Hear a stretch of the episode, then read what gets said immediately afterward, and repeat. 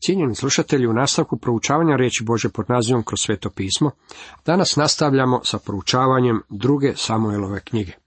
Osvrćemo se na 19. poglavlje. Tema ovom poglavlju glasi David se vraća na prijestolje. David se vraća u Jeruzalem i obnavlja svoje prestolje nakon što ga je Joab ukorio zbog duboke tuge za sinom Apšalomom. Očito je Apšalom bio Davidov omiljeni sin i njegov izbor za nasljednika na prijestolju, dakle sljedećeg kralja u Izraelu. David je bio odličan kao kralj, ali je bio slab u očinskoj ulozi. David je poštedio život Šimeju. Vijest o Apšalomovoj pogibi slomila je Davidu srce. On je ljubio svoga sina. Istanačanom očinskom ljubavlju i duboko ga je ožalostila vijest o sinovljevoj smrti. Zašto? Nekoliko je razloga tome. Kao prvo mislim da David nije bio siguran je li Apšalom bio spašen. Sjetit ćete se da kad se rodio prvi sin Bačebi i Davidu, dječak se za kratko vrijeme razbolio, pa je David tada postio i molio ne bi li nekako ostao na životu. Kad su Davidu javili da je dječak umro, on je ustao sa zemlje, skinuo sa sebe kostred, okupao se, otišao u Boži dom, pokloniti se svome Bogu i zatim je bio spreman za dobru večeru. Njegovi sluge nisu mogli razumjeti razloge takvih njegovih postupaka. Jasno im je rekao što mu je na pamet. Ja ću jednog dana otići k njemu. On se neće vratiti k meni, ali bit će to prekrasan dan kad ja odem k njemu. On je znao kamo je otišao njegov mali sinčić. Međutim, kad je umro Apšolom, Davidovo je srce bilo slomljeno. Zašto? Jer nije bio siguran je li mladić bio spašen. Nije znao kamo mu je sin otišao. Ja mislim da je bio siguran kamo mu sin nije bio spašen i to je bio razlog zbog kojeg je bio tako pogođen tugom. Također, jako je David bio veliki kralj, bio je pravi promašaj kao otac. Siguran sam kako je David bio svjestan i ove činjenice. Nikad nije bio otac kakav je trebao biti, a Apšalon je bio očiti dokaz njegovih roditeljskih promašaja. David je također svačao kako je ova nevolja došla na njega i njegovu obitelj zbog njegova grijeha kojeg je počinio. Bog mu je rekao kako zbog toga u njegovoj obitelji nikada neće prestati borbe. Upravo se to i desilo. I mislim kako je od Apšalomove smrti nadalje David bio slomljen čovjek. Dio njegove tuge došao je i zbog razočaranja. Stvarno se nadao da će ga Apšalom naslijediti na prijestolju. Nije mu se dopadalo to što se Apšalomom bunio protiv njega i što je podigao pobunu, već je iskreno želio da on bude sljedeći kralj u Izraelu. Davidova tuga bila je tako velika da se čak i Joab uznemirio zbog toga, pra je prekorio Davida. Javiše Joabu, eno, kralj plaće i tuguje za Apšalomom. Tako se pobjeda u onaj dan pretvorila u žalost za svu vojsku, jer je vojska čula u onaj dan da kralj tuguje za svojim sinom. Trebao je to biti veliki dan pobjede i dan radosti, jer je neprijatelj bio pobjeđen. Bilo kako bilo, za Davida je to bio dan najveće tuge, a nitko nije mogao to vidjeti kao dan radosti. Tugovao je tako da se to riječima nije moglo opisati. I toga se dana vojskom kradom vrati u grad, kao što se kradom šulja vojska koja se osramotila bježeći iz boja. Davidova se vojska trebala radovati jer je izvojevala veliku pobjedu. Umjesto toga povukli su se sa bojišnice nakon pobjede kao da su bili poraženi. Zašto? Zato što je Apšalom bio ubijen i to je slomilo srce njihovom kralju. A kralj je pokrio svoje lice i vapio iza glasa. Sine moj, Apšalome, Apšalome, sine moj, sine moj. Kad je David vidio da ga nema, a volio je tog dječaka. Kakav je ovo izraz nježnosti? David je bio potpuni promašaj kao otac, ali je volio svoga sina i žalovao je iz sveg srca kada je čuo za njegovu smrt. Joab je bio odgovoran za Apšalomovu smrt. Mislim da David nije nikada u potpunosti shvatio kako je poginuo njegov sin. Sigurno je čuo podosta priča o mogućim načinima na koji se to desilo, ali niti David nije nikada istraživao do kraja. Tada Joab dođe kralju u kuću i reče mu, postiđuješ danas lice svih svojih slugu koji su danas spasili život tebi, život tvojim sinovima i tvojim kćerima, život tvojim ženama i život inoćama tvojim. Jer iskazuješ ljubav onima koji te mrze, a mržnju onima koji te ljube. Danas si pokazao da ti ništa nije ni do vojvoda, ni do vojnika, jer vidim sada da bi ti sasvim pravo bilo kad bi Apšalom bio živ, a mi svi da smo danas poginuli. Naravno da Joab ide u ovome u sasvim drugi ekstrem, ali sigurno bi Davidu bilo lakše da su svi ostali poginuli, a da je njegov sin ostao na životu. To je sasvim očito. Joab prekorava Davida zbog toga što tako snažno žaluje nad smrću svoga sina koji mu je bio neprijatelj i koji bi bio ubio Davida samo da mu se zato pružila prilika. Kralj ustade i sjede na vrata. Javiše to svemu narodu govoreći.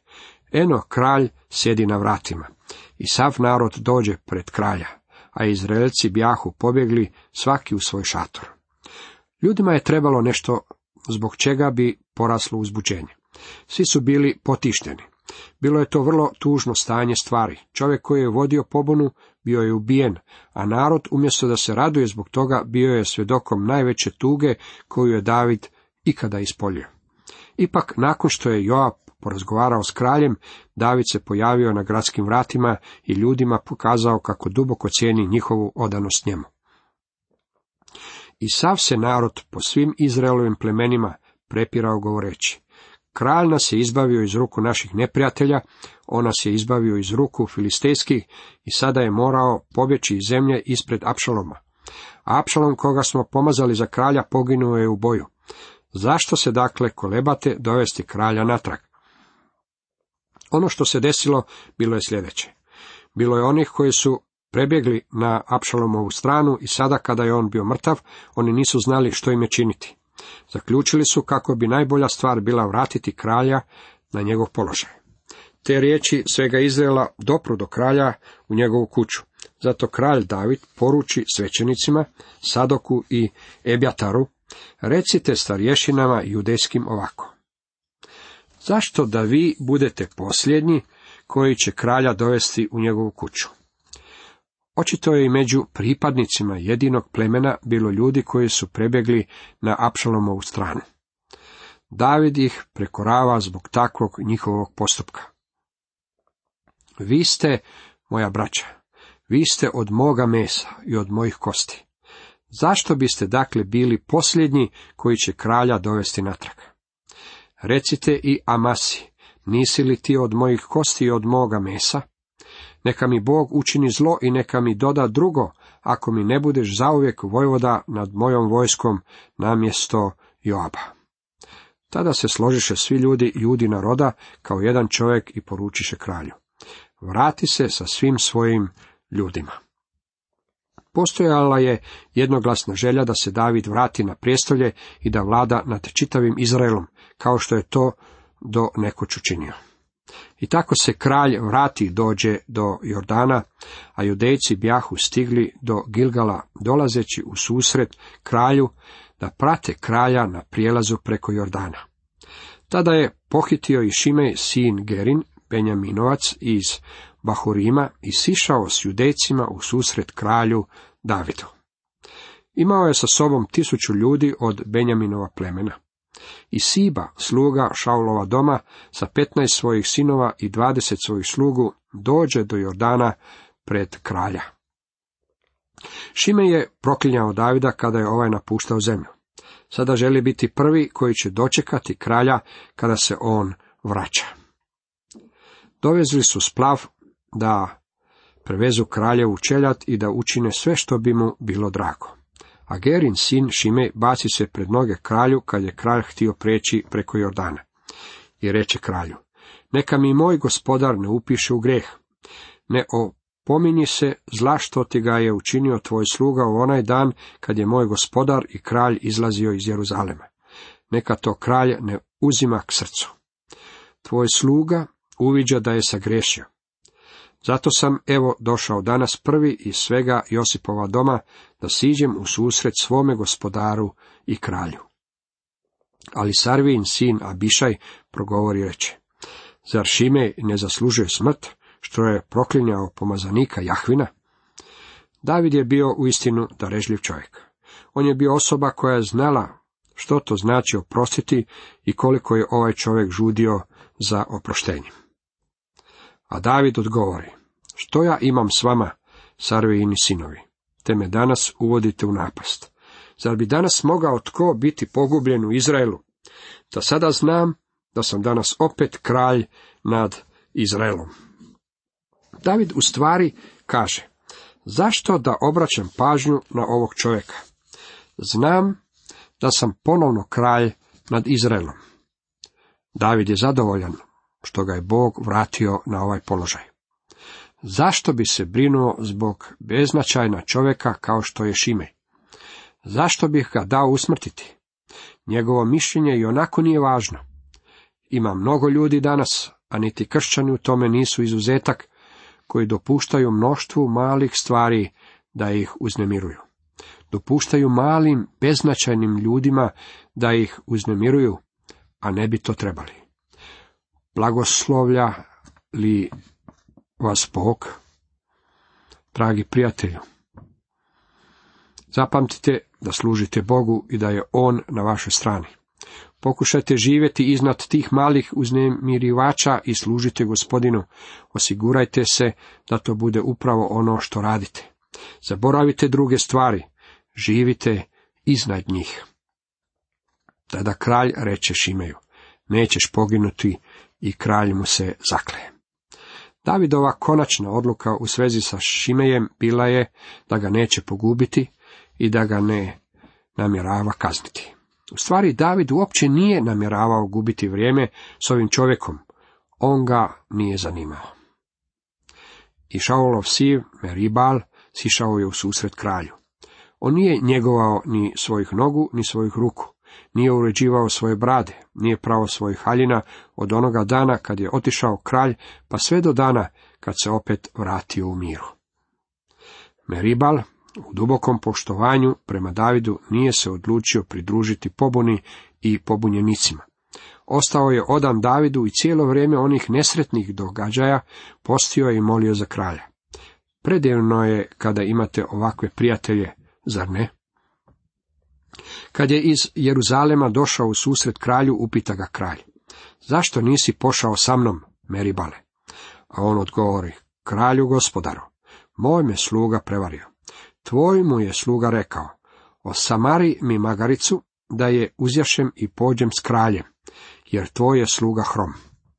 On je oklevetao tvoga slugu pred mojim gospodarom i kraljem, ali moj je gospodar i kralj kao Boži anđeo, zato čini što je dobro u tvojim očima.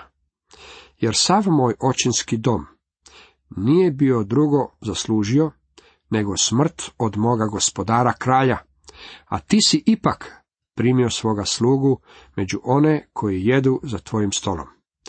Pa kako još imam pravo tužiti se kralju? Meribal je bio vrlo otvoren s Davidom. Rekao mu je, ako misliš da sam te izdao, tada učini sa mnom kako ti drago. Ja nemam nikakva prava od tebe tražiti bilo kakve dodatne usluge, jer si i onako učinio već previše za mene. A kralj mu odgovori, čemu da još duljiš svoj govor? Određujem ti i Siva podijeliti njive.